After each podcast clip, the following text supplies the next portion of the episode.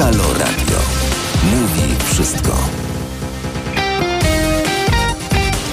5 minut po godzinie 13. Dzień dobry, Aleksandra Rutkowska. Kłaniam się nisko dziś 5 kwietnia, 270 dni do końca roku.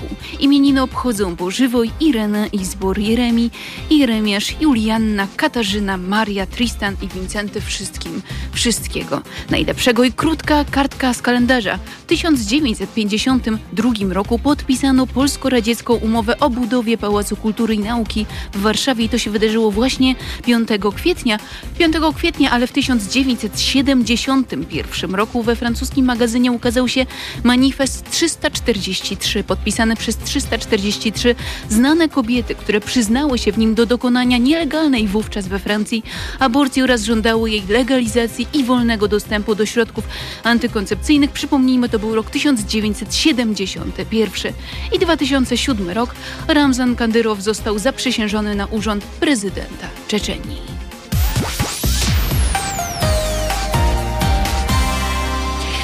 I drodzy Państwo, dzień dobry raz jeszcze. Zaczynamy już program audycję Polskiego Centrum Pomocy Międzynarodowej, e, a rozmawiać będziemy o temacie szczególnym, o jednostce specjalnej do spraw ratowania życia w Polsce, ale i na świecie. Zespole, który walczy z COVID-19 na całym globie, a teraz otwiera rekrutację i zaprasza do współpracy. Rozmawiać będzie ze mną Marcin e, Gałkiewicz, ratownik medyczny Wojewódzkiego Pogotowia Ratunkowego w Katowicach, a także członek medycznego zespołu ratunkowego e, PCP. Marcin ma ponad 10-letnie doświadczenie jako ratownik medyczny. Mm, teraz e, intensywnie pracuje w kraju. Udało nam się znaleźć moment, żeby mm, pomiędzy dyżurami znalazł dla nas czas i opowiedział o tym, jak godzi pracę medyczną w Polsce, ale także na świecie. Ten medyczny zespół ratunkowy PCPM, o którym dziś mówimy i który otwiera rekrutację, bo może dla kogoś z Państwa będzie to ciekawe, może ktoś z Państwa będzie chciał być częścią tego zespołu. Jest to jeden z 30 certyfikowanych przez Światową Organizację Zdrowia zespołów w ramach systemu Emergency Medical Teams. Do 2020 roku te działania zespołu mm, skupiały się na pomocy ofiarom nagłych katastrof, takich jak trzęsienia ziemi, na przykład. Ale od marca 2020 roku, kiedy świat zatrzymał się, stał się jednym z najbardziej aktywnych zespołów medycznych działających e, w ramach e, WHO w odpowiedzi na pandemię COVID-19. Od stycznia 2021 roku może także realizować misje pod auspicjami Unii Europejskiej, a to zapotrzebowanie na polskich ekspertów jest potężne. Dostaliśmy zaproszenie m.in. do wsparcia szpitali w ośmiu państwach świata, oczywiście w tym, w tym Polsce. Współpraca z tym medycznym zespołem to szansa na zdobycie unikalnego doświadczenia niedostępnego w żadnych medycznych publikacjach, także w trudnych warunkach terenowych. A co to znaczy w praktyce?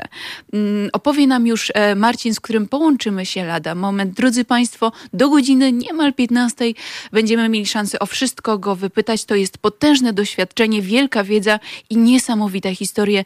Zostańcie proszę z nami.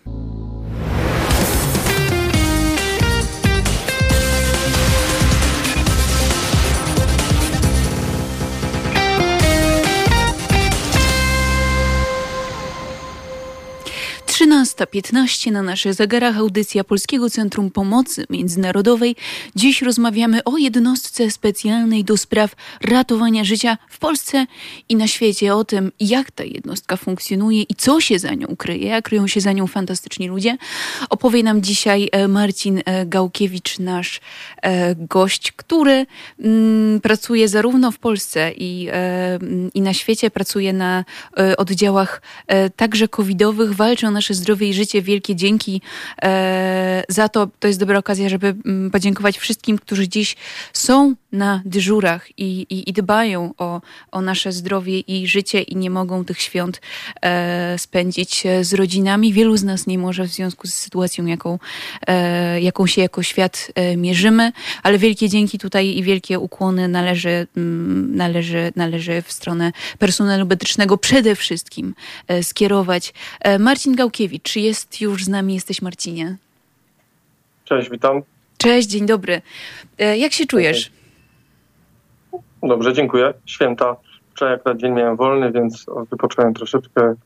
E, dzisiaj idę na nocny dyżur, więc e, ale wypoczęty. Jest okej, okay, jest dobrze. Dobrze słyszeć, że ten jeden dzień wolny się wydarzył i że się udał. A powiedz mi, zanim przejdziemy do tych różnych ważnych historii z całego świata, mm, bo jesteśmy w Polsce e, i, i ta pandemia dotyka także e, nas bardzo silnie. Pewnie nie tak silnie jak w innych krajach świata, o tym pewnie też nam powiesz, ale, mm, ale jesteśmy w Polsce. I tak się zastanawiam mm, z perspektywy e, nas, pacjentów, jak ty tę sytuację widzisz. Czy my w ostatnich tygodniach zdajemy egzamin jako pacjenci, pacjentki?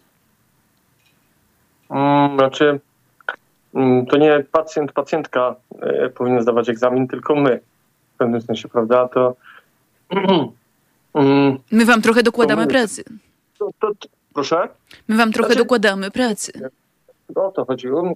Mm, trudno powiedzieć. To znaczy, e, ja jestem daleki od tego, żeby w jakikolwiek sposób oceniać postępowanie czy społeczeństwa, czy, czy, czy, czy, czy, czy procedur, które są wdrażane ze względu, bardziej mi chodzi o kwestie polityczne, takich posunięć rządu, czy takich, to, czy, czy, czy społeczeństwo jest subordynowane, czy nie, jeżeli chodzi o kwestie mm, e, jakichś tam ograniczeń i realizacji tych ograniczeń.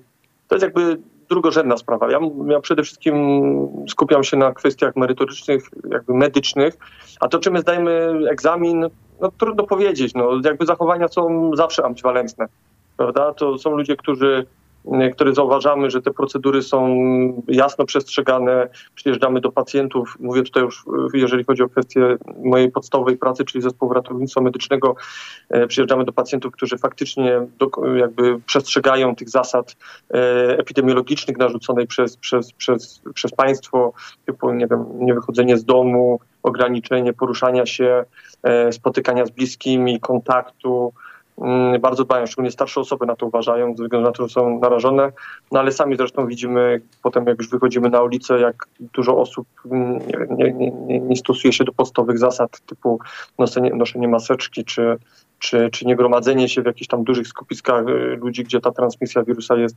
zdecydowanie większa. Więc jakby no nie można jednoznacznie powiedzieć i myślę, że nie jest to specyfika tylko Polski, ale również e, innych krajów. Po prostu lud, człowiek jest człowiekiem i jeden się podporządkuje, drugi nie. I to, a my musimy potem jakby walczyć z tymi konsekwencjami, czy, czy działać to, co nam przyniesie e, wirus i jego, jego transmisja. E, I słuchaj, e, Marcinie, mówię, słuchaj, Marcinie, bo, bo znamy się, nie będę tutaj mm, Państwa słuchaczy i słuchaczek oszukiwać. Nie, na niejednej mm, misji czy szkoleniach razem, razem byliśmy. Mm, Marcinie, ale tak szczerze powiedz nam, jak, e, jak ten ostatni czas wygląda z perspektywy też natłoku pracy, który mamy? Bo słyszymy, że, e, że, że to przeciążenia, że brakuje miejsc, że ten system za chwilę może nie wytrzymać. Chodzi o Twoją perspektywę. Nie chodzi mi o spojrzenie czy polityczne, czy, czy, czy ogólne, tylko o Ciebie jako człowieka, który codziennie musi wstać rano i być gotowym na to, żeby ratować życie i, i zdrowie i mieć czas i zdążyć w ciągu jednej doby zrobić wszystko, a tego czasu jest coraz mniej, kiedy liczba pacjentów jest coraz większa. Hmm, to powiem prosto, to jest katastrofa e, medyczna, można by powiedzieć. E, to, co mieliśmy w zeszłym roku, mm, jest niczym tak naprawdę w porównaniu z tym, co mamy teraz. Trzecia fala jest mm, bardzo, jest okropna z punktu widzenia medycznego ze względu na po prostu ilość zachorowań. I ja jestem daleki od tego, żeby używać sformułowania, że system jest niewydolny albo system padł, bo po prostu jest tak dużo ilość zachorowań i tak dużo ciężkich przypadków, że a jest, jest ograniczona liczba łóżek, jest ograniczona liczba zespołów ratownictwa medycznego i tak dalej, i tak dalej, czyli jakby po prostu moce przerobowe, siły i środki samej ochrony zdrowia są po prostu ograniczone. E, I musimy się zmierzyć.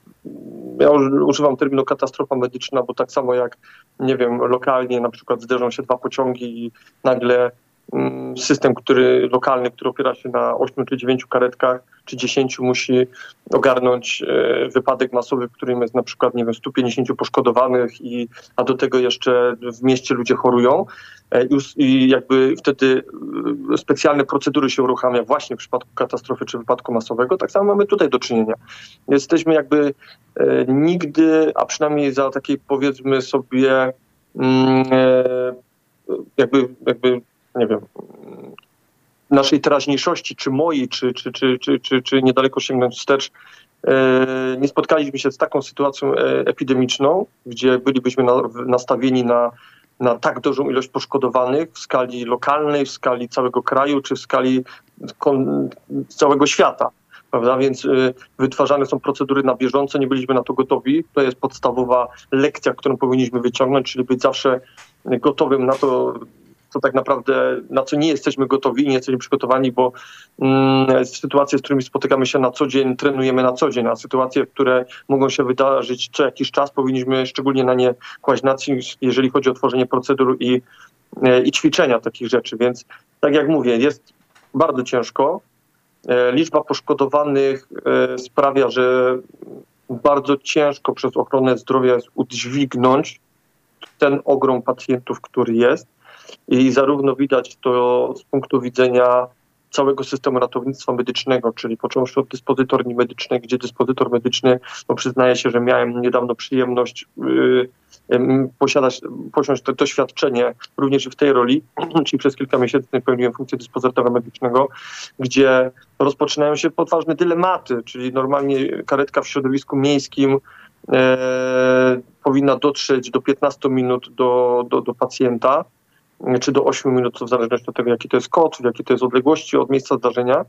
Natomiast tutaj w tym momencie pacjenci czekają od godziny czy po kilka godzin. Oczywiście e, rolą dyspozytora medycznego jest pewne e, priorytetyzowanie, e, ustalenie pewnych priorytetów, czy, czy, czy powiedzmy sobie takiej segregacji, tak używamy w języku medycznym segregacji, czy, czy triaż, osób poszkodowanych czy, czy zachorowań, które są bardziej pilniejsze. No i trzeba jakby tak dysponować tym ograniczonym zasobem, no bo jeżeli mamy do dyspozycji 8 czy 9 ambulansów, a mamy nagle 150 zgłoszeń, z czego 70 to są pacjenci chorzy na COVID, no to, mm, to, to nie tyle system upadł, co po prostu spotkaliśmy się z pewnym rodzajem e, nadwyżki zapotrzebowania na to, co możemy dać i e, nie, nie jest możliwe, żeby nagle zbudować ambulanse, nagle zbudować szpitale, znaczy budujemy oczywiście właśnie te tymczasowe, co jest oczywiście e, prawidłowym, słusznym działaniem, mm, e, bo to dosyć mocno odciąża szpitale, które już istniały do tej pory. Natomiast no, jakby cały czas uczymy się na bieżąco, tak? Ten, to sytuacja epidemiologiczna, którą mamy w Polsce od zeszłego roku jest kulą śniegową i nie będę tutaj mówił, czy zostały prawidłowo wprowadzone procedury zapobiegawcze, czy nie, natomiast mamy taki efekt, a nie inny i musimy się z sytuacją zmierzyć.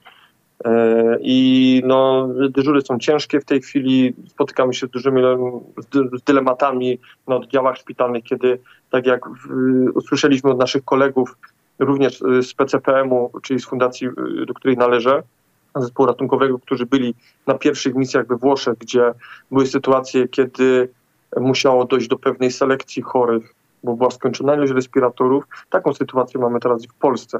Czyli e, kończą się respiratory, kończą się e, te urządzenia, które wspomagają oddychanie człowieka, tak? Bo COVID ma różne oblicza. To może być pacjent, który przejdzie go jak grypę w domu, takie zwykłe przeziębienie, a to może być pacjent, który mm, jego jakby finalnie będzie miał ostrą niewydolność oddechową i Mm, taka osoba potrzebuje już wsparcia, czy, czy, czy tlenu, czy jakichś e, mm, różnych rodzajów, już tak nie będąc wnikać w szczegóły, różnego rodzaju wspomagania oddychania, od bardziej podstawowych do bardziej zaawansowanych. E, więc jakby te urządzenia są również skończone i zaczynają się kończyć, więc w danym szpitalu jest ich ograniczona ilość, więc jeżeli pacjenci trafiają do szpitala albo już są na terenie szpitala i dochodzi do zaostrzenia tej choroby, więc no, albo zostanie przewieziony do innego środka, albo będzie musiała być dokonana pewna selekcja, kto będzie priorytetowo podłączony do odpowiedniej maszyny. Oczywiście wtedy uruchamia się system typu próba przetransportowania tego choronego do innego szpitala, ale musimy pamiętać, że ten inny szpital znowu zabezpiecza ze swojego okręgu poszkodowanych i to wszystko jest jedną wielką maszyną, którą cały czas staramy się e, usprawniać, pomagać.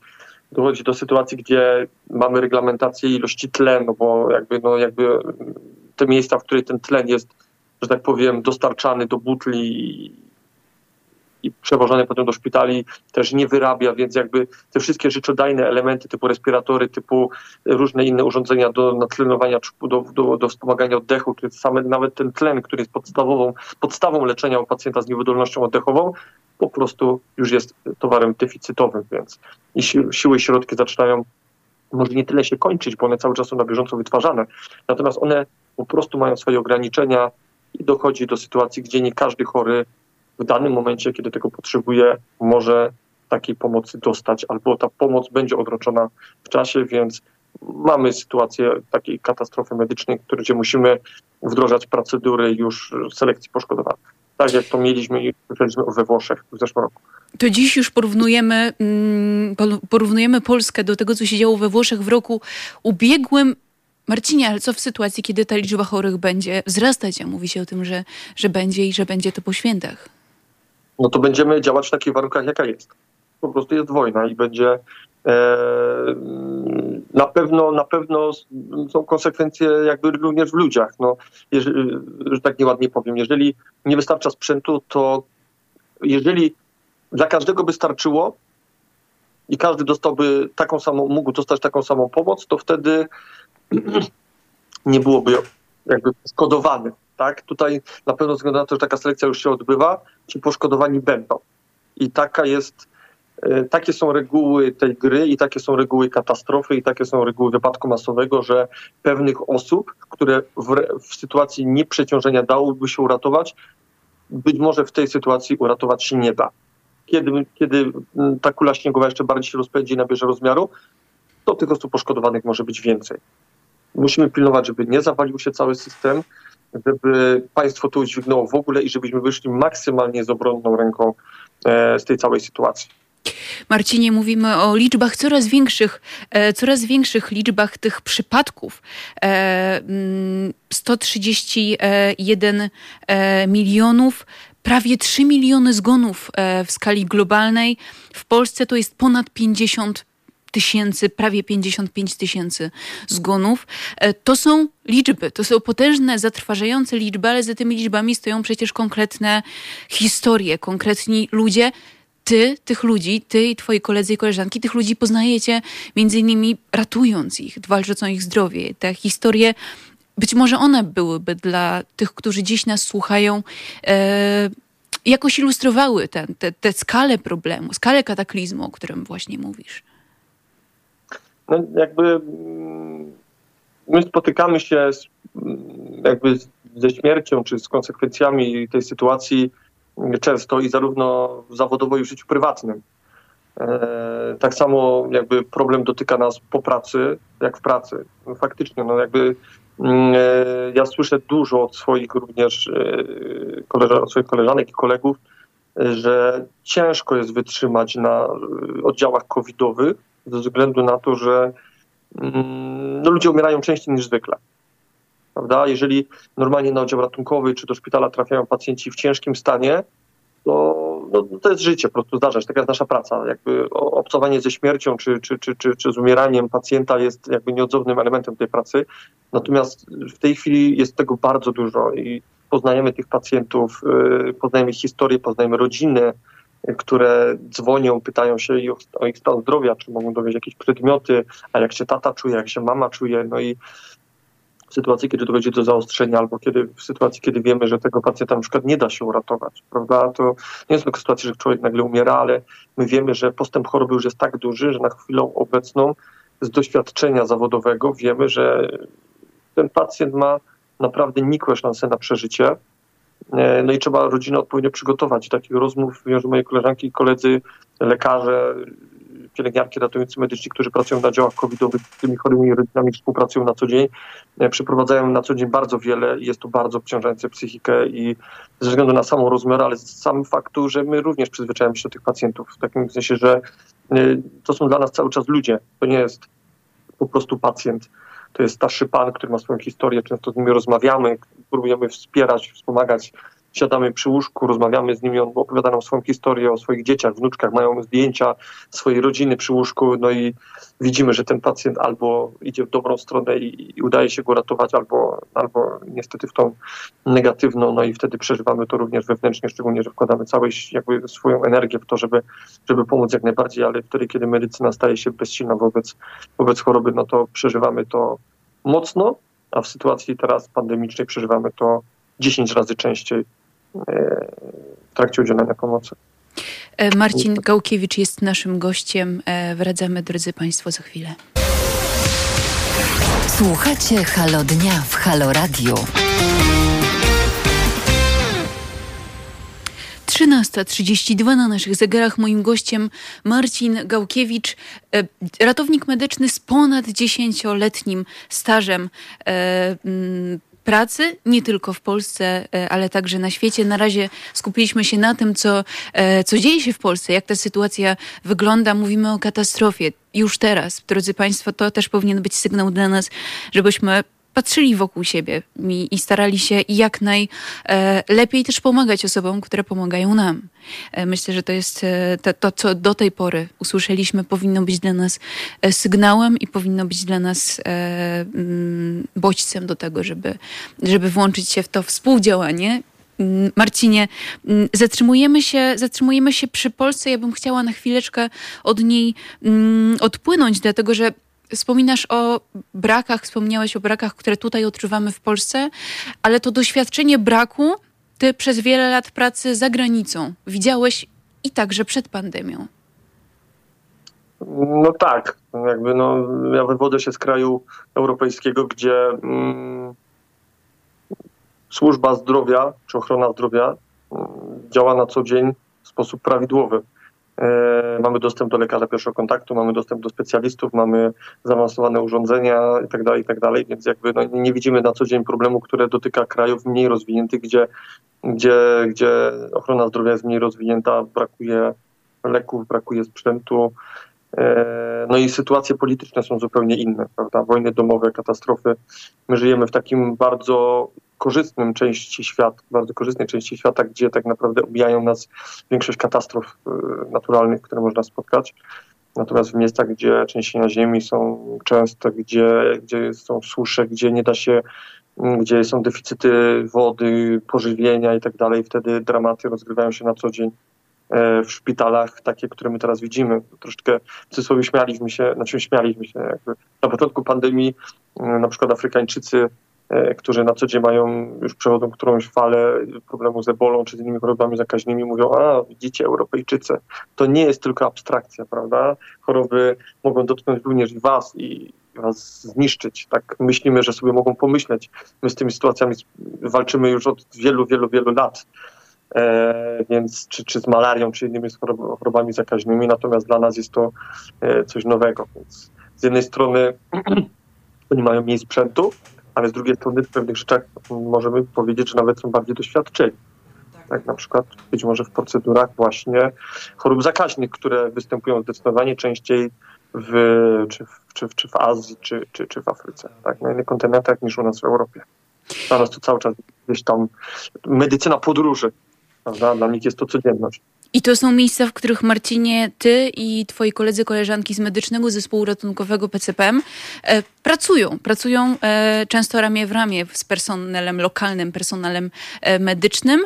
E, z jednej strony, tak jak mówisz, e, wymieniają się wiedzą, szkolą, e, ale też otrzymują bardzo dużo. I, I tak się zastanawiam właśnie, bo pozwolę sobie mm, zacytować to, co kiedyś mm, napisałeś. E, drodzy Państwo, tutaj będzie chwila, e, chwila, e, chwila na, na refleksję. Mm, to jest dyżur opisany przez Marcina właśnie. Dyżur w ugandyjskim szpitalu Koboko, kilkanaście kilometrów od granicy z Sudanem Południowym. Nagle podjechał samochód terenowy z sześcioma ugandyjskimi żołnierzami uzbrojonymi w karabiny maszynowe. Byliśmy jedynymi białymi w trumie gapiów i wśród personelu co dość szybko skupiło uwagę żołnierzy. Nerwowo zaczęli rozmawiać między sobą i pokazywać nas palcami. Ruszyli w naszym kierunku. Skóra mi się zjeżyła do dziś, pamiętam machoniową twarz jednego z nich i przekrwione zimne oczy, którymi na nas patrzył.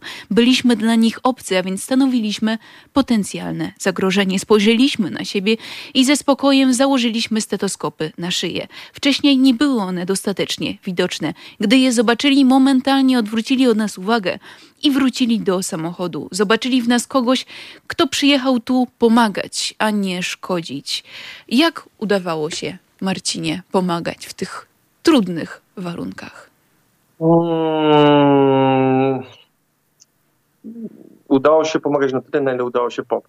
Tak jak Olu powiedziałaś, jest to zawsze wymiana doświadczenia w dwie strony. Hmm. Przybywając na miejsce, my dajemy im nasze, naszą europejską wiedzę, nasz europejski sprzęt, e, nasze umiejętności, a oni żyją z tą sytuacją na co dzień i mają również bogate doświadczenie i muszą sobie robić, radzić tak naprawdę cały czas e, w sytuacji katastrofy medycznej. Tą, tą sytuację, którą przywołała Żulu, była na misji w Ugandzie, która mm, właśnie w szpitalu w Koboko, które jakby, szpital w Koboko jest to taka mała miejscowość, który jest główny szpital w okręgu, niedaleko granicy z Sudanem e, Południowym, gdzie toczyła się wojna domowa. E, dochodziło tam do, do, masowego, mm, do masowej migracji ludności ze względu właśnie na ucieczka po prostu przed wojną domową, przed głodem, przed, przed suszą, przed e, pragnieniem, przed po prostu przed, przed, przed mm, przemocą. Docierali skrajnie wycieńczeni, chorzy, często ranni, docierali przez granicę, gdzie dostawali jakby schronienie, w obozach uchodźców, które zostały tam przez UNZ budowane. Natomiast ten szpital, on liczył, miał miejsce na kilkadziesiąt osób, natomiast nagle w okolicy zrobiło się kilka obozów uchodźców, które liczyły kilkadziesiąt tysięcy. Więc możecie sobie Państwo wyobrazić, jaka była nadwyżka chorych względem personelu medycznego, gdzie był do czasu naszego przybycia był jeden lekarz, e, kilku Mm, pracowników medycznych, takich powiedzmy sobie na polskie felczerów, to się nazywało clinical officer, czyli takich powiedzmy mm, wyszkolonych przez lekarzy e, mm, medyków, którzy mieli podstawowe umiejętności rozpoznawania chorób, szczególnie tych endemicznych, przypisywali recepty, e, zajmowali się takim podstawową opieką zdrowotną, natomiast ich tak naprawdę było, personel stanowił kilkanaście, kilkanaście osób, plus e, kilkanaście pielęgniarek, kilkadziesiąt łóżek, a w okolicy powstało obóz uchodźców na kilkadziesiąt tysięcy ludzi, gdzie byli ludzie naprawdę w ciężkim stanie. No, no takie miejsca uczą pokory, uczą e, cieszenia się w pewnym sensie z tego, co mamy w Europie, nie marudzenia. E, uczą również działania niestandardowego, prawda? czyli czy w takich miejscach y, nie, nie możemy, co prawda jakby my przybywamy na miejsce z wiedzą europejską, ale ona nie jest możliwa do wdrożenia. Nie ma takiego sprzętu, nie ma takich lekarstw. Y, często staramy się jakiś tam zasób oczywiście przywieźć ze sobą, natomiast on jest ograniczony mocno. E, często starczy na kilka, kilka tygodni. E, no, zawsze kogoś dzięki temu się uratować, ale no, jest to kropla w morzu potrzeb. Mm, natomiast no, jakby my uczymy się, jakby taka sytuacja uczy nas pracy w ograniczonych środkach, które teraz mamy również na gruncie polskim. Więc po prostu czasami e, rzadko spotykamy się na gruncie europejskim z sytuacją, kiedy czegoś nie mamy, a teraz dokładnie taka sytuacja ma miejsce. E, natomiast w krajach mniej rozwiniętych, afrykańskich, azjatyckich, taka sytuacja jest na co dzień i właśnie dlatego jeździmy na takie misje, żeby żeby pomagać, żeby dawać nasze doświadczenie i żeby wspomóc tych ludzi właśnie w wyjściu troszeczkę z tego dołka, chociażby chwilowo, nauczyć nowych umiejętności, nauczyć wspólnie, wspólnie e, radzić sobie z problemami i szukać rozwiązań takich sytuacjach, bo to nie jest tak, że przyjeżdża Europejczyk i on nagle zmienia świat. E, no bo nie zmienia, dalej jest problem. Tak? My uczymy się po prostu dzięki naszej wiedzy, którą zdobyliśmy, uczymy, próbujemy znaleźć nowe rozwiązania. E, staramy się pokazywać mm, wiedzę medyczną, którą już mamy troszeczkę bardziej czasami rozwiniętą, natomiast mm, ona często jest niewystarczająca, tak jak powiedziałem, na gruncie lokalnym ze względu na braki. My też musimy nauczyć się improwizować w tych miejscach i liczyć na doświadczenie tamtejszej, tamtejszego personelu medycznego, który jest również świetny i wiele, wiele już kompromisów czy wiele metod wypracował w takiej trudnej sytuacji. A co w sytuacji, kiedy właśnie takie kruche systemy opieki zdrowotnej muszą zmagać się z pandemią? Jak to się zmieniło? No to wtedy e, problem się podwaja. E, zgadza się i mm, wszyscy jesteśmy, tak, tak mówię, wszyscy jesteśmy równi wobec pandemii. E, natomiast faktycznie, jeżeli dany lokal, dany system opieki zdrowotnej w danym państwie już jest powiedzmy na skraju kryzysu albo mocno deficytowy. No, jeżeli dochodzi do tego jeszcze problem nowej, nowego problemu medycznego na skalę całego kraju, no to problem się jeszcze zwiększa. No i tutaj no każdy kraj robi, radzi sobie troszeczkę inaczej. Ja byłem, miałem przyjemność, czy miałem możliwość uczestniczenia w dwóch misjach e, w cudzysłowie covidowych pod egidą WHO, czyli na zespół ratunkowy jakby na co dzień jeżdżące na misje medyczne, takie najczęściej w sytuacjach kryzysu humanitarnego czy, czy, czy, czy, czy jakichś katastrof naturalnych, dużej liczby poszkodowanych. W tej sytuacji jakby oczywiście mm, ze względu na zapotrzebowanie również wspomagaliśmy świat e, ze względu na, na, na pandemię. Przede wszystkim było to w zeszłym roku, kiedy jeszcze Polska miała siły i środki, miała możliwość udźwignięcia całego ciężaru, więc jakby brak nas nie był aż tak bardzo widoczny. Mm, mogliśmy wyjechać i wspomagać te kraje, gdzie ten, gdzie ten problem był zdecydowanie większy, nie ze względu na ilość poszkodowanych, ale ze względu właśnie na mniej rozwinięty system, czy mniej rozwinięte procedury. Mm, I dlatego jechaliśmy, ja miałem właśnie tak mówię, miałem możliwość uczestniczenia w dwóch misjach w, w Tadżykistanie i w Kirgistanie, gdzie współpracowaliśmy z lokalnym personelem, budowaliśmy Mm, systemy szpitalne, które zmniejszałyby jakby możliwość transmisji wirusa wewnątrz szpitala, budowaliśmy procedury. Yy, ja jestem ratownikiem medycznym, więc tutaj jakby moja funkcja przede wszystkim skupiała się na tych kwestiach epidemiologicznych czy, czy ratownictwa medycznego. E, natomiast e, moi, moje koleżanki i koledzy, którzy byli lekarze, anestezjolodzy, mm, lekarze interniści, współpracowali z lokalnym personelem już w kwestiach, w kwestiach merytorycznych, jeżeli chodzi o same zasady leczenia. Mm, więc tutaj mocno, ale zauważyliśmy również, że tamte kraje zdecydowanie moim zdaniem i tutaj odnoszę się, Olu, do Twojego pierwszego, początkowego pytania, jak społeczeństwo radzi sobie z tą sytuacją. Mm, tamte kraje radzą sobie lepiej. E, być może ze względu na to, że tamte kraje są bardziej, mm, mniej jeszcze takie liberalne, e, bardziej e, społeczeństwo jest bardziej karne może wobec władzy, nie chcę tutaj nazywać tego jakby niepolitycznie, natomiast no, tam jest większe trzymanie, że tak powiem, twardą ręką społeczeństwa. No i tutaj jak przyjechaliśmy do Kirgistanu sprawa była prosta, bo było wprowadzone zakazy, ludzie nie mogli chodzić, żeby wyjść do najbliższego sklepu trzeba było uzyskać pozwolenie, e, wojsko stało na ulicach, były rogatki i, i no, to jest sytuacja, która chwili obecnej po naszych doświadczeniach z, z z zeszłym y, ustrojem politycznym, z, ze stanem wojennym i tak dalej kojarzą nam się tak brzydko y, i tak negatywnie, że nie jesteśmy w stanie sobie wyobrazić aż takich obostrzeń, jak wojsko na ulicy. Natomiast tam jest to wprowadzone zupełnie, zupełnie legalnie, jest to na porządku dziennym, ludzie nie wychodzą, transmisja wirusa jest ograniczona. No i teraz pytanie, co jest złotym środkiem w tym wszystkim, prawda? Czy zamordyzm, gdzie gdzie no, nikt nie może wyjść z domu, sklepy mogą popadać, tak jak widzimy tutaj, nie wiem, handel będzie miał problem, ale, ale ludzie będą żyli, ponieważ nie, ta transmisja wirusa będzie ograniczona, czy, czy tutaj, kiedy, kiedy mm, kłócimy się, bo każą nam założyć maseczki i szukamy tylko luki prawnej, żeby ją wykorzystać, żeby ją nie nosić i e, kiedy policjant chce nam dać mandat, to my szukamy luki prawnej, żeby ten odwołać się do sądu i żeby dać tej kary. No ale no, dla kogo my to robimy? No? To, że ja nie założę tej maseczki, to no nie wiem, no to mm, komu ja robię na złość, tak naprawdę. Komuś, kto dwa domy dalej zachoruje i umrze. Prawda? Więc, więc jakby no, mm, ja cieszę się, że żyję w kraju, który, który jest wolny, który ma możliwość podróżowania, ma możliwość podróżowania po świecie, ma możliwość edukacji, wyrażania swojego, swojego słowa wolno i tak dalej. Natomiast no, w sytuacji, kiedy kiedy, kiedy wszyscy walczymy z jednym wirusem, powinniśmy być karni, powinniśmy e, bez względu na to, czy, czy podoba mi się ten rząd, czy mi się ten rząd nie podoba, powinniśmy wspólnie razem działać. My jako ochrona zdrowia dawać sobie wszystko, jeżeli chodzi o, o, leczenie i ratowanie pacjentów.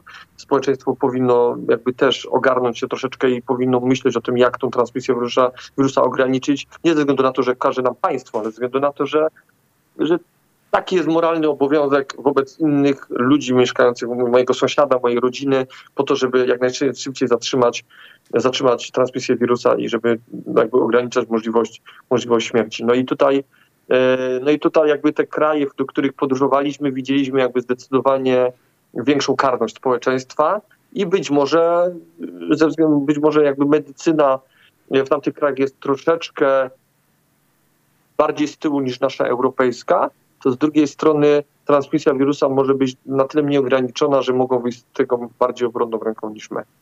E, tyle o społeczeństwie. Naszym gościem jest Marcin Gałkiewicz. O tym, jak ta pomoc e, w Tadżykistanie, Kirgistanie wyglądała już z perspektywy medycznej, o tym po przerwie. Halo Radio. Mówi wszystko. 13.50, audycja Polskiego Centrum Pomocy Międzynarodowej Aleksandra Rutkowska.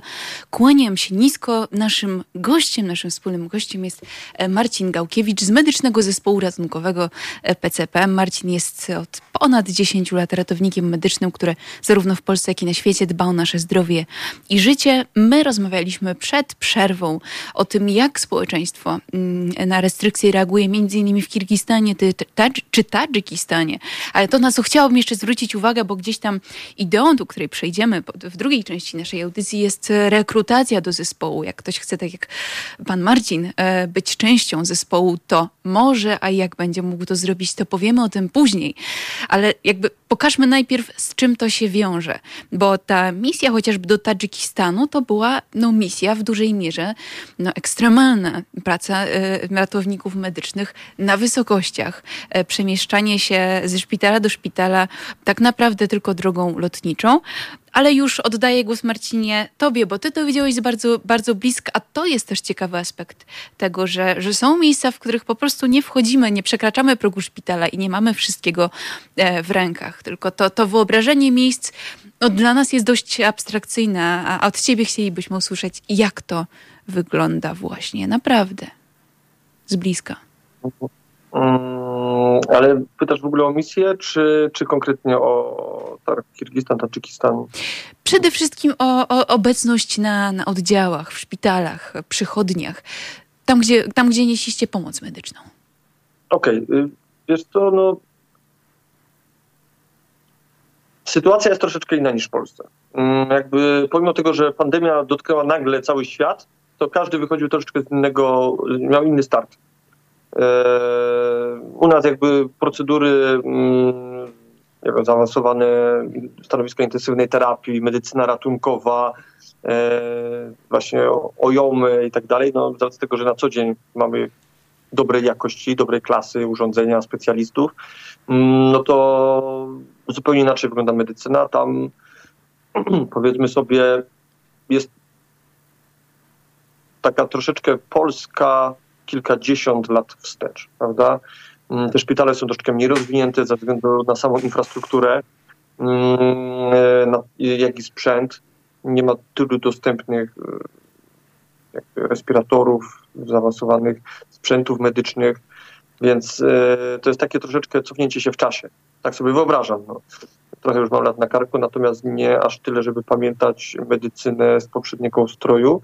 Natomiast oglądając stare zdjęcia, szpitali, czy jeszcze jak byłem mały, mm, tam gdzieś w, w, poprzednim wieku, no to troszeczkę wyglądało to podobnie, więc mamy, musimy, musieliśmy bazować właśnie w miejscach, gdzie mm, ten sprzęt jest niedostateczny, gdzie jest stary, gdzie jest przedpotopowy, często gdzie e, widzimy procedury, które u nas już się nie stosuje ze względu na to, że dobrze wiemy o ich braku skuteczności albo ograniczonej skuteczności, natomiast tam są stosowane. czy po prostu kombinowanie ze względu na, na brak sił środków, typu, nie wiem, e, gotowanie na przykład pewnych sprzętów, czy wielorazowość pewnego sprzętu, który u nas już jest e, jednorazowy, więc na początku człowiek robi wielkie oczy, widząc, że coś takiego jest możliwe, a potem mówi, ok, masz co masz, musisz działać jakby z tym, co masz, no i musisz troszeczkę przemianować w głowie swoje procedury i działać na, na bazie tego, chociaż wydaje ci się to mm, czasami nawet może ze szkodą dla zdrowia pacjenta, albo nie do końca jest to możliwe, no ale nic lepszego nie wymyślisz, więc musisz działać na tych regułach, które tam są. Mm, e, więc no, taka Polska wiele lat temu i na takim pod, jakby na takim gruncie musieliśmy tam działać. I właśnie jak działaliście, o tym powiemy już po wiadomościach i po prognozie pogody. Drodzy Państwo, Marcin Gałkiewicz jest naszym gościem. Audycja Fundacji PCPM. Zostańcie z nami. Słuchacie Halo Dnia.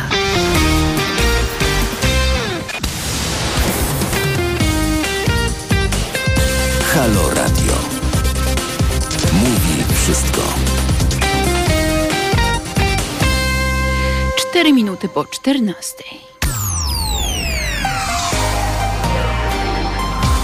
I dzień dobry w drugiej godzinie audycji Polskiego Centrum Pomocy Międzynarodowej. Dziś 5 kwietnia 270 dni do końca roku. Imieniny dziś obchodzą, a więc komu warto złożyć życzenia? Bożywoj, Irena, Izbor, Jeremi, Jeremiasz, Julianna, Katarzyna, Maria, Tristan i Wincenty. I również składam najlepsze życzenia i szybką kartkę z kalendarza Państwu przedstawię. 1952 rok. 5 kwietnia, dokładnie w tym roku podpisano polsko-radziecką umowę o budowie Pałacu Kultury i Nauki, na który wciąż możemy patrzeć w Warszawie. 1971 rok we francuskim magazynie ukazał się manifest 343 a więc podpisany przez 343 znane kobiety, które przyznawały się w nim do dokonania nielegalnej wtedy we Francji aborcji oraz żądały jej legalizacji i wolnego dostępu do środków antykoncepcyjnych. To był rok 1971, a 5 kwietnia w 2007 roku Ramzan Kadyrow został zaprzysiężony na urząd prezydenta Czeczenii.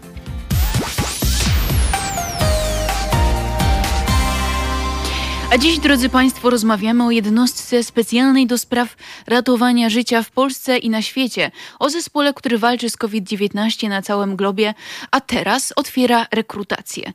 Rozmawiamy z Marcinem Gałkiewiczem, który zgodził się być naszym gościem przed nocnym dyżurem, na który dziś e, będzie podążał. Znalazł moment, żeby podzielić się z nami tym, jak wyglądają te misje w Polsce, jak wyglądają misje za granicą i jak, mam nadzieję, że o tym teraz więcej powiemy, yy, jak e, dostać się do takiego zespołu, który, e, który doświadczeniem na całym świecie i w Polsce się dzieli, ale postawiliśmy pauzę na Tadżykistanie i na Kirgistanie. Mówiliśmy o społeczeństwie, mówiliśmy o tym, że jest to rzeczywistość trochę tak jakbyśmy my dziś mieli cofnąć się do przeszłości i, i zobaczyć świat sprzed kilku dekad, e, Polskę sprzed kilku mm, dekad.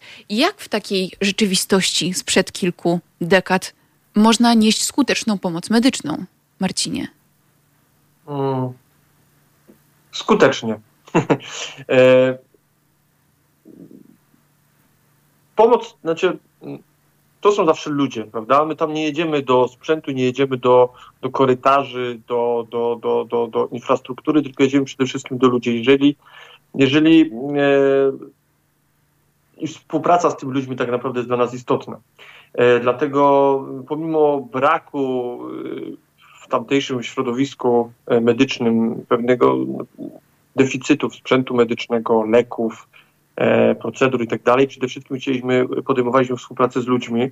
Mm, nasza współpraca była poza pracą na oddziałach covidowych, i takim niesieniu realnej pomocy pacjentowi.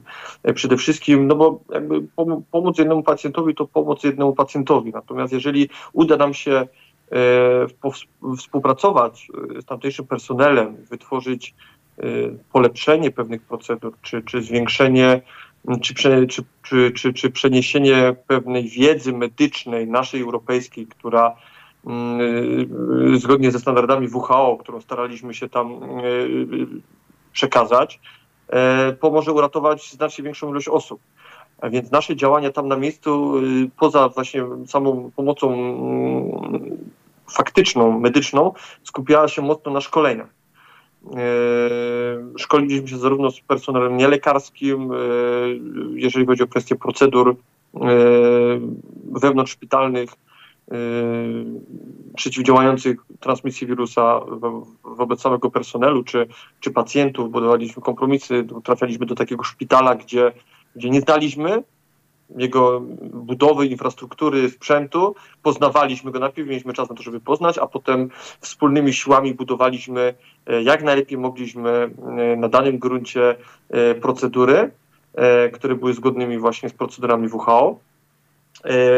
No i również szkolenia jak najbardziej merytoryczne, czyli nasze koleżanki i koledzy, lekarze, anestezjolodzy, lekarze zakaźnicy, interniści itd., tak itd., tak nie sposób wymienić specjalizacji, e, uczyli jakby standardów, czy, czy, czy, naszej, czy naszej wiedzy europejskiej. Oni dzielili się swoją wiedzą, bo my jakby nie przyjeżdżaliśmy tam na zasadzie, przyjeżdżają teraz e, ludzie i będą wam teraz mówić, jaka jest jedyna słuszna prawda, tylko po prostu przedstawialiśmy aktualne standardy Światowej Organizacji Zdrowia, czyli procedury wypracowane przez szereg ludzi, przez towarzystwa naukowe, przez, przez, przez ogrom specjalistów, y, którymi sami się również posługujemy i chcieliśmy y, przedstawić im nasz, y, nasz w sensie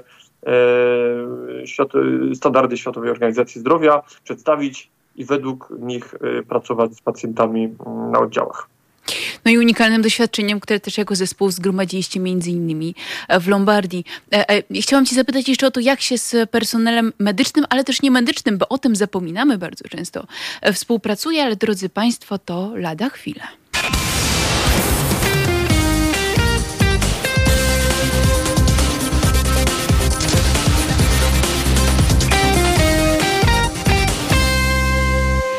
14.14 na naszych zegarach. Drodzy Państwo, audycja Fundacji PCPM. Ja jeszcze pozwolę sobie zaprosić Państwa na mm, specjalne felietonistów i felietonistek Haloradia e, mm, opowieści e, i ten rozkład w dzisiejszym programie wygląda e, następująco. O godzinie 14.50, czyli zaraz po naszym programie, felieton Igora Isajewa o 16.00 50 felieton Jarosława Gugały, o 18.50 felieton doktora Przemysława Witkowskiego, a o 20.50 felieton doktora Bartosza Fiałka. Teraz mamy godzinę 14.15. Audycja Fundacji PCPM trwa, a ze mną Marcin Gałkiewicz, e, z którym przenieśliśmy się do Tadżykistanu i zaczęliśmy rozmawiać o tym, w jaki sposób e, z personelem medycznym i niemedycznym współpracować. Myślę, że to jest ważne, o czym e, Marcinie powiedziałeś, bo o tym często zapominamy. Mm, współpracuje się zawsze fantastycznie. To jest mm, najbardziej mm, przyjemny, można by powiedzieć, e, element misji, ponieważ e, jeżeli my myślimy, że Polaków cechuje gościnność, to nie tylko. Naprawdę. E, czy jest się w kraju środkowoazjatyckim, czy kraju afrykańskim, zawsze spotykamy się z niesamowitą serdecznością i ze wspaniałym przyjęciem e, i momentalnie zyskujemy relacje przyjacielskie, co jest świetnym gruntem do jakby merytorycznego działania. E, no i zawsze bardzo trudno opuszcza się taką misję, bo jakby wiadomo, że w sytuacjach ekstremalnych, w sytuacjach ciężkich więzi buduje się zdecydowanie szybciej, zdecydowanie mocniej e, i bardzo trudno jest potem zostawić e, przyjaciół nowych z danego kraju, szczególnie gdy ramię ramię się walczyło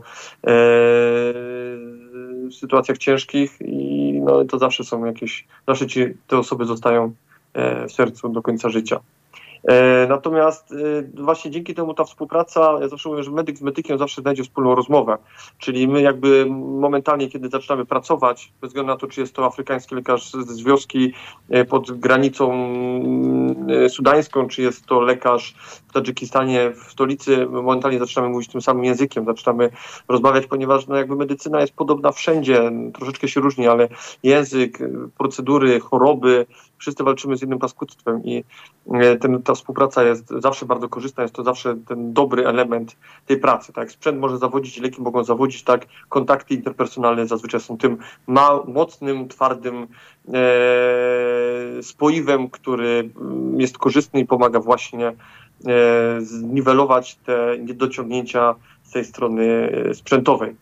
E, jeżeli chodzi o personel nielekarski, nie, nie medyczny, no to oczywiście również tutaj działania logistyków, działania e, również ze strony naszego zespołu ratunkowego, bo oczywiście zespół ratunkowy czy personel szpitala, do którego jedziemy, to nie są tylko lekarze, to nie są tylko ratownicy, pielęgniarki, nie tylko, bo tak naprawdę my jesteśmy zwieńczeniem jakby, może nie zwieńczeniem, wierzchołkiem góry lodowej, to my jakby już działamy, ale to, że my mamy możliwość działania, to, że w ogóle tam udajemy się w te miejsca, że w tych miejscach jest bezpiecznie, to, że mamy pożywienie, to, że mamy prąd, to, że to, że jedziemy i mamy przetarty grunt, to, że yy, no nie wiem, to, że mamy, może, mamy możliwość w ogóle dotarcia do tego miejsca, jest po prostu tytaniczną pracą e, dziesiątek ludzi, którzy e, pracują w pocie czoła internetowo, logistycznie, e, załatwiają wszystko, nie wiem, ogarniają sprzęt, no to jest niesamowita praca. No to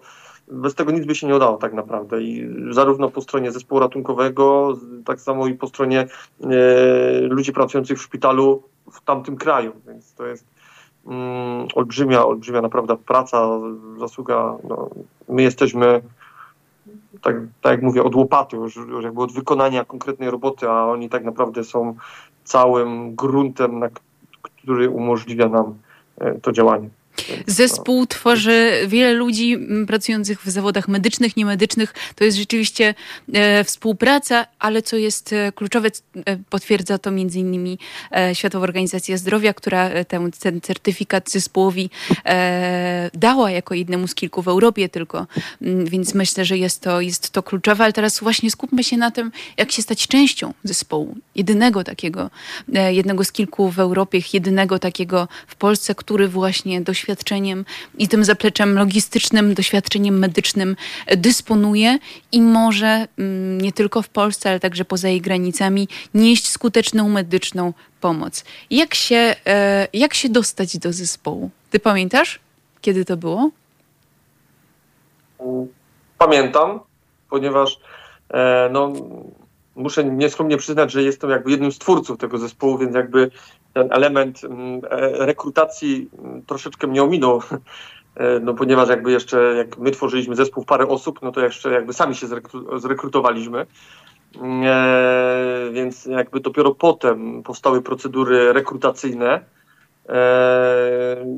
zarówno merytoryczne, jak i, jak i niemerytoryczne ze względu na jakieś tam predyspozycje e, psychologiczne. E, no, jeżeli chodzi o samą rekrutację mm, do zespołu, jak się do niego dostać? No, po, prostu, po pierwsze trzeba chcieć. Tak? Trzeba wiedzieć, z czym to się je. Trzeba wiedzieć, na co się piszemy i dlaczego chcemy do niego dołączyć, bo mm, e, zespół ratunkowy daje dużo z siebie, ale również trzeba mu bardzo dużo dać, ponieważ my go tworzymy. To nie jest już stworzona jakby całościowa, kompletna struktura na zasadzie takiej, że ja przychodzę i po prostu dostaję wszystko pod nos, tylko my cały czas pracujemy na to, żeby ten zespół usprawniać. Cały czas pracujemy, czy jesteśmy na misji, bo misja jest zwieńczeniem pracy śródrocznej, kiedy kiedy się szkolimy, kiedy sami dajemy nasze umiejętności, szkolimy z naszych jakby umiejętności in, in, innych członków zespołu ratunkowego. To są treningi, to są e, wyjazdowe szkolenia, to są śródroczne misje, które, które nie są może tak bardzo nagłe mm, i ratunkowe, ale również są misje szkoleniowe, rozwojowe w różnych krajach, gdzie, gdzie również poświęcamy już czas pomagając, ale również y, ucząc się, jak na takich misjach się y, poruszać. Jak, jak dla niektórych członków zespołu są to pierwsze kontakty e, z pracą za granicą, z pracą medyczną, z personelem medycznym za granicą, z wyjazdami, z procedurami wyjazdowymi, więc, więc jakby cały tak naprawdę e, misja to jest dopiero jakby końcówka, to jest zwieńczenie e, wieloletnie, wieloletnie czy wielogodzinnej pracy nad tym, żeby jak najlepiej tą misję przejść i zrealizować. A w ciągu, no w ciągu roku robimy bardzo wiele, więc musimy wiedzieć, że idąc do takiego zespołu, nie tylko otrzymujemy, ale musimy też wiele dawać, bo zespół to my. Jak się do niego dostać? Raz w roku no, najczęściej wcześniej to było, to było jesienią, w tej chwili mamy to już za niecały, no za około miesiąc. Mm, jest to rekrutacja, która na początku oczywiście e, do zespołu ratunkowego muszą dostać się osoby o konkretnym profilu, przede wszystkim zawodowym. E, trzeba się wykazać pewnym doświadczeniem już w zawodzie, e, pewną znajomością języków. Mm, mile widziane są, jak to zawsze w ogłoszeniach pracy, mile widziane jest, ale tutaj również mile widziane są dodatkowe języki, języki, które poza angielskim znamy, hiszpański y, czy jakieś inne mm, ciekawe języki, które czy na przykład rosyjski, jak wiemy o tym, że bardzo nam się były przydatne w, w misji e, w, w Tadżykistanie czy Kirgistanie, gdzie, gdzie, gdzie, gdzie jakby społeczeństwo operuje również językiem rosyjskim i wtedy os- leciały z nami osoby, które e, było to jedno z jakby z elementów wyboru osób, które pojadą na tę misję, właśnie osoby, które takim językiem się posługują, więc mile widziane są osoby posługujące się różnymi językami świata, ze względu na to, że my nie wiemy, gdzie sobie dana katastrofa i gdzie dana misja będzie realizowana, więc może to być kraj, gdzie zupełnie nikt z nas się nie zna i będą tylko dwie osoby, które akurat przypadkowo również gdzieś tam ten język znają i one będą miały priorytet mm, polecenia na taką misję. Natomiast jeżeli już poczytamy na stronie fundacji, na stronie zespołu ratunkowego, z czym to się je i wiemy, że chcemy do takiego zespołu należeć, wtedy patrzymy, kiedy jest termin rekrutacji, kiedy już go znamy, wysyłamy, bo oczywiście pierwszą rzecz jest wysłanie jakby swojego zgłoszenia, zgłoszenia swojego CV. To CV jest rozpatrywane, jeżeli ono spełnia wymagania formalne, czyli takie, które są narzucone mm, przez organizację, przez fundację, no wtedy przechodzi jakby do tego etapu już y, praktycznego, czyli y, rekrutacja odbywa się w jakimś miejscu w Polsce. Jest to już jakby y, część taka praktyczna, kiedy y, dany rekrut, jak to brzmi, rekrut, e, kandydat, jest y, sprawdzane jego takie predyspozycje psychofizyczne i merytoryczne do właśnie działania w sytuacjach na misji. E, są przeprowadzane rozmowy z, z psychologami, którzy jakby faktycznie patrzą, czy dana osoba przedstawia dobry profil e, psychiczny, żeby być członkiem zespołu i skutecznie działać w grupie e, innych medyków w sytuacjach ciężkich, ekstremalnych, niekorzystnych. E, no i potem jest ten element praktyczny, kiedy kandydaci są poddawani e, testom merytorycznym, powiedzmy w zmęczeniu. Tak? Czyli jest to taka symulacja, powiedzmy, e, sytuacji, które mogą zdarzyć się w trakcie misji. Najróżniejsze. Na misjach zawsze są elementy typu stres, typu zmęczenie, typu nieprzygotowanie, improwizacja. No i z takimi sytuacjami chcemy zmierzyć naszych kandydatów na członków zespołu i zobaczyć, jak sobie radzą ramię w ramię z nami. Tak no, no, właśnie, weryfikujecie e, ten sposób działania ratowników właśnie e, w stresie, umiejętność wypracowania komunikacji między członkami zespołów, współpracy z wieloma poszkodowanymi, e, poradzeniu sobie w sytuacjach, to jest to, co mówiłeś, kiedy jest dysproporcja między ilością sprzętu a potrzebami. I jest to kilkanaście zadań rozpisanych na, na dobę tak naprawdę. Ze szczegółami o tych zadaniach nie będziemy mówić, bo one mają być mm, zaskoczeniem i one mają e, zweryfikować się te, te możliwości. No bo pamiętajmy, tak jak mówisz, e, bardzo trudno jest e, założyć, gdzie zespół może wyjechać, a zgodnie z, mm, ze strukturą EMT w ciągu 48 godzin możecie się znaleźć wszędzie na świecie. I to jest, e, to jest klucz, więc stąd to doświadczenie medyczne jest super konieczne. No ale to, co jest kluczowe i to poza tym, co możemy przeczytać na stronie, bo drodzy Państwo, pcpm.org.pl, mm, tam jest w aktualnościach znajdą Państwo formularz zgłoszeniowy, jeżeli ktoś nas słucha i chciałby częścią takiego zespołu być, to teraz jest ten moment. Można to zrobić. E, rekrutacja cały czas e, trwa. No ale jak już mamy Ciebie, Marcinie, to podpowiedz, jakie cechy e, pomagają w takiej rekrutacji? To znaczy, co warto mieć? Tak, jeżeli ktoś teraz nas słucha i się zastanawia, waha, e, co się przydaje, na co się trzeba przygotować, co może pomóc nam w takiej rekrutacji? Na pewno niesmiernie istotne jest współdziałanie. To znaczy kwestie merytoryczne to jest jedna sprawa.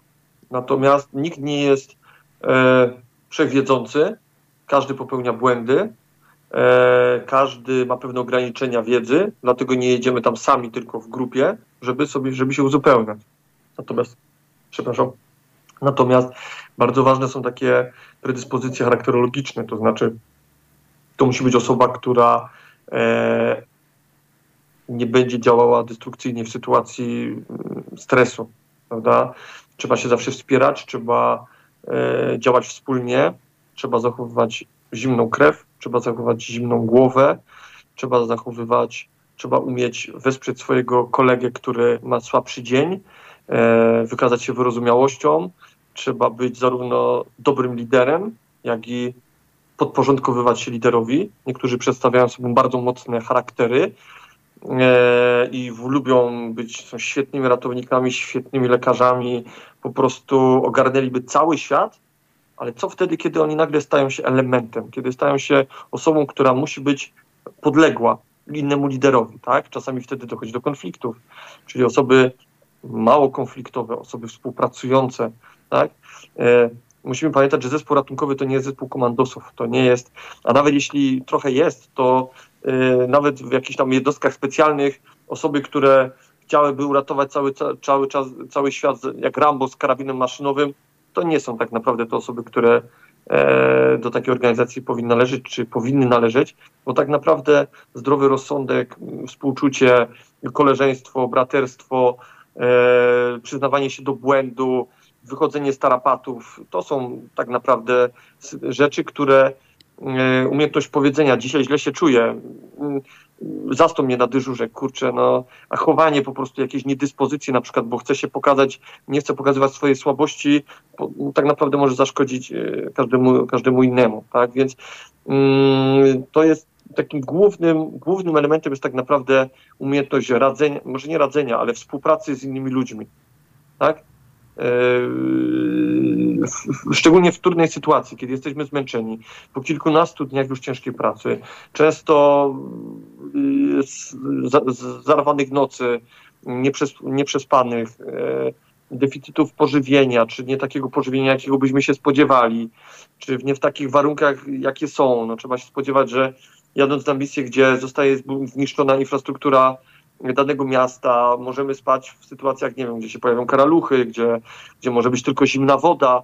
I to na początku z punktu widzenia, a super, super, fajna przygoda, ale po kilku dniach tak naprawdę okazuje się, że to już nie jest przygoda, że to e, brak regeneracji po dyżurze, nie dość, że człowiek jest niewyspany, to jeszcze wraca do małego komfortu, e, nie, do niewygodnego łóżka, do rozłożonej karimaty albo koca na, na, nie wiem, na klepisku, e, myje się tylko w zimnej wodzie, gdzie przejdzie tam jakiś robaczek, a tu jeszcze jest stres, bo jakaś choroba, bo tu malaria i tak dalej i to potęguje. Narastają emocje, narasta stres, wtedy człowiek staje się impulsywny, może stawać się coraz bardziej wybuchowy, e, reagować nieprawidłowo, to zaczyna działać destrukcyjnie w grupie, więc jakby tak przede wszystkim e, osoby muszą wiedzieć, że jakby, że jaka jest specyfika działania zespołu, że że musimy być troszeczkę odporni, może nie troszeczkę, tylko po prostu być odporni na niewygody i na działanie w sytuacji, kiedy, kiedy no, nie mamy możliwości dostarczenia sobie w pełni wszystkich wygód i, i, i zaspokojenia naszej jakby takiej powiedzmy podstawowej fizjologii jak sen, pożywienie, tak jak lubimy, e, płyny, e, regeneracja, e, no i musimy cały czas zachować trzeźwość umysłu i, i działać z pacjentem i pracować, więc, więc to jest ten element, który musimy musimy wiedzieć, na co się piszemy i, te, i takich członków szukamy. Czyli o realiach pracy. Psychologów i, mhm. i, zadań, które są, jest, ma za zadanie zasymulować takie właśnie działania i wydobyć te osoby, które trochę z uśmiechem, trochę po koleżeńsku z tych całych sytuacji wyjdą prawidłowo i, i zostaną naszymi przyjaciółmi i będziemy ramię w ramię działać. I o realiach pracy w medycznym zespole ratunkowym pracy na świecie mm, opowiada Marcin Gałkiewicz, a o tym, o tych trudniejszych stronach, ale też tych przyjemniejszych będziemy rozmawiać po krótkiej przerwie. To jest Halo Dzień. 14.32, audycja Polskiego Centrum Pomocy Międzynarodowej. Ze mną jest Marcin Gałkiewicz i ja obiecałam Państwu, że przejdziemy do tych przyjemnych stron, ale jeszcze pozwolę sobie zostać przy tych e, trudniejszych trochę, powołując się na e, jedną z rekrutacji. E, e nie będę mówić kto, bo, e, bo mm, e, jedna z ratowniczek, która opowiadała o tym niejedną misję w ubiegłym roku pandemiczną, ma za sobą, e, ale o rekrutacji e, mówiła tak. E, po całonocnych zadaniach w terenie miałam przemoczony śpiwór, ale pomyślałam trudno, już mnie to nie obchodziło. Chciała tylko zasnąć i sen potrwał 37 minut, po czym usłyszała dzień dobry. Mówi, wtedy padło niejedno ekscytujące przekleństwo. To też pokazuje, jak ta rekrutacja no musi też ekstremalnie e, przygotować i wyłuskać te osoby, które no nie będą potem w rzeczywistości w tych trudnych, ekstremalnie trudnych warunkach mogły sobie poradzić. No ale się zastanawiam, w jaki sposób można e, no, sprawdzić podczas tych 24 godzin, e, jak ktoś będzie się zachowywał no, w innej części świata, w bardzo trudnych warunkach. No, jakich narzędzi używacie, żeby to zweryfikować? Hmm nie chciałbym mówić za dużo. Mm, jakby cytując, e, tyle o nas wiemy, ile nas sprawdzono. E, tutaj się jakby bardzo dobrze sprawdza. Mm, jak symulujemy takie zdarzenia, żeby e, adepta, powiedzmy, czy, czy, czy rekruta sprawdzić? No, tak naprawdę niewiele potrzeba. Doświadczenie pokazuje, że, że wystarczy jedna nieprzespana noc, tak jak tutaj koleżanka pisała, a z człowieka zaczynają wychodzić naprawdę prawdziwe, prawdziwe ja. E, I bo ludzie w zmęczeniu tak naprawdę pokazują e, wolę działania, pokazują swój charakter. Kiedy jesteśmy wyspani, kiedy i nie jesteśmy zmęczeni, wtedy można wyobrażać siebie jako po prostu osobę, która mogłaby przenosić góry, jakim ja jestem po prostu herosem i, i mogę działać w każdych warunkach, ale kiedy z tymi warunkami się już spotykamy, czyli nie przez Pana noc na przykład, w trakcie której pracujemy. W trakcie nocy robimy różne zadania. One nie muszą być trudne. Wystarczy, że są. Wystarczy, że skupiają naszą uwagę.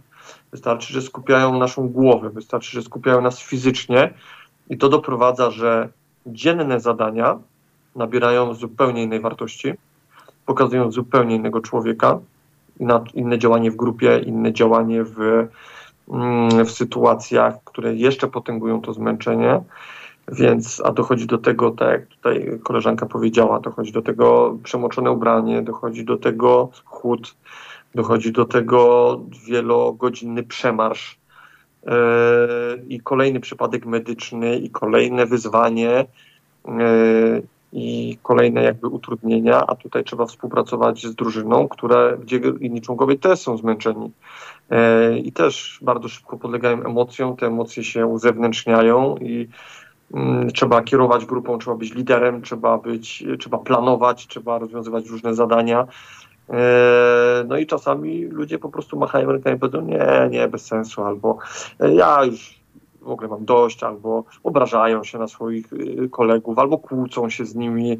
E, no i wtedy, no cóż, no widzimy, jak, jak wychodzi współpraca, no i, no i te zadania, e. drodzy Państwo, ja tylko powiem, są czasami naprawdę, e, no, wyglądają spektakularnie, ale to, co chyba jest najistotniejsze, że wszystkie te zadania, ich większość jest oparta na doświadczeniu, które gromadziliście na świecie. I to jest chyba istotne, tak. ale to, co ja bym chciała, o co chciałabym Cię e, zapyta zapytać, bo ten czas nieubłagalnie upływa, ale myślę, że to jest istotne, żeby wybrzmiało, bo, bo postraszyliśmy, myślę, pokazaliśmy te, to, co jest najtrudniejsze i chyba warto sobie z tego zdawać sprawę, bo tam na miejscu już jest tylko działanie, akcja i współpraca. Ale dlaczego warto być częścią takiego zespołu i co tobie bycie częścią tego zespołu daje? Jakby mm, to jest fantastyczna sprawa. Naprawdę. To e, człowiek się od tego jest w stanie naprawdę uzależnić. Mm, jeżeli ktoś wybiera zawód medyczny, do takich dedykowanych są członkowie zespołu, czyli ktoś chce być lekarzem, ratownikiem medycznym, pielęgniarką i tak dalej, to e, jakby, no już, jakby, jakby już celem tego jest pacjent. Jeżeli do tego narzucimy pomoc, czyli jakby niesienie pomocy, empatia, jeżeli widzimy, że na gruncie naszym europejskim jest wiele takich osób, które mogą dać pomoc, mamy fantastyczny sprzęt, który nam pomaga w tym. E, widzimy, że jakby większość naszych działań jest skutecznych dzięki temu sprzętowi, dzięki jakby rozwiniętej medycynie, rozwiniętej mm, e, możliwościom technicznym, e, to zaczynamy patrzeć dalej, zaczynamy patrzeć poza granice naszego kraju i widzimy, że są miejsca, albo jest to miejsce na trwale już jakby powiedzmy ubogie w, w możliwości medyczne, albo jest to nagła sytuacja, na przykład katastrofy. Widzimy, że ci ludzie nie są w stanie sobie poradzić. I wtedy wiemy, że nasze umiejętności, które nabyliśmy, mają wartość dziesięciokrotnie większą, a za tym idzie dziesięciokrotnie większa satysfakcja. Za tym idzie e, możliwość pomocy osobom, które dzięki nam tej pomocy by nie uzyskały, e, a to, że jest to jeszcze jakby działamy, zmierza, mierzymy się z sytuacją ekstremalną, z tymi właśnie niewygodami, to potęguje jakby mm, ofiarność tego całego działania, więc, więc jakby satysfakcja z tego działania jest olbrzymia. W, w trakcie takiego działania poznajemy fantastycznych ludzi, zarówno mm, przyjaciół z, z zespołu ratunkowego, którzy początkowo są e, rekrutami na, na, na, na, na, na rekrutacji, a potem po prostu stajemy się przyjaciółmi i spędzamy razem kupę czasu, szkoląc się, piszemy do siebie, rozmawiamy na misjach, poznajemy fantastycznych ludzi, z którymi potem, nie wiem, wymieniamy się mailami czy, czy, czy, czy, czy, czy innymi, czy mamy po prostu pacjentów, którym udało się uratować życie. Y, I w Europie, jeżeli nie my, to zrobiłby to ktoś inny, a tam po prostu nie ma nikogo innego, który mógłby im pomóc. I my kosztem naszej pracy, kosztem naszych wygód, kosztem naszego mm, czasami komfortu, y, nieprzespanych nocy dajemy mm, innemu człowiekowi życie, dajemy innemu człowiekowi zdrowie, tak nad głową. E, no, nie ma nic cenniejszej, nie ma cenniejszej nagrody tak naprawdę niż, niż dla medyka, niż właśnie zrealizowanie takiego celu. I to jest przepięknie, Marcinie, to co mówisz, e, drodzy Państwo, pcpm.org.pl to jest miejsce, w którym znajdą Państwo formularz, jeśli chcieliby być częścią takiego zespołu. E, naszym gościem był e, Marcin Gałkiewicz, który mm, mimo dyżuru, na który niebawem zmierza, znalazł dla nas czas, żeby podzielić się doświadczeniem, które zbierał przez lata. Mm, Marcinie, mam nadzieję, że mm, to nie będzie ciężki dyżur, że ten kataklizm, wracając do początku naszej rozmowy, że on nie będzie postępował i że damy sobie wspólnie jako społeczeństwo radę z tym, co mamy w Polsce, żeby mieć jeszcze energię na tym, e, na to, co, co, co na świecie, bo tam też dużo do zrobienia. Dziękuję Ci przepięknie za to dzisiejsze spotkanie. E, dużo zdrowia, dużo siły, dużo mocy. E, dzięki Ci piękne e, w imieniu moimi słuchaczy i słuchaczek za to, co robisz. Podziękowania też dla Twoich kolegów i koleżanek, którzy dbają o nasze zdrowie i życie w tym trudnym, nefralgicznym momencie. Piękne dzięki. Dzięki. Damy radę. A my mam nadzieję, drodzy Państwo, nie będziemy utrudniać tych, e, tych działań.